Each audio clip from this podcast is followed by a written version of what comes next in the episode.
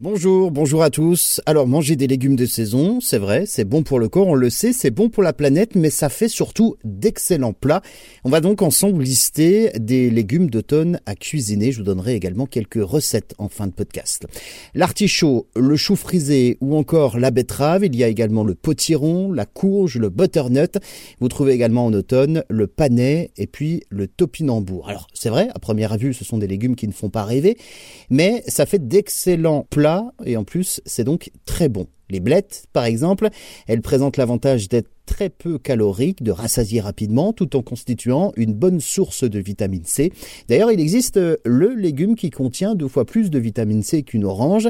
Il s'agit du brocoli. Le céleri, ensuite, c'est vrai qu'il a la saveur un petit peu particulière, mais plutôt que de le manger tel quel, mieux vaut l'utiliser pour parfumer un bouillon ou bien l'eau de cuisson des pâtes.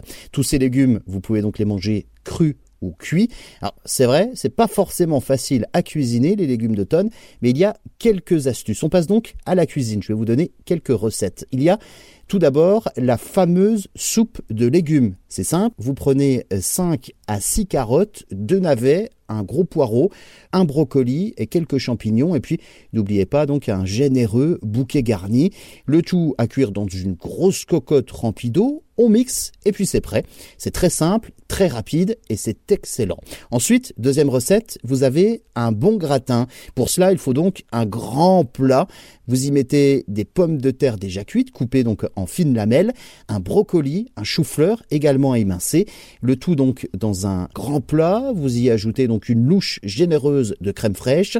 Il suffit ensuite euh, d'assaisonner, une bonne couche de gruyère par-dessus et puis 20 euh, minutes au four. Il ne vous reste plus qu'à déguster.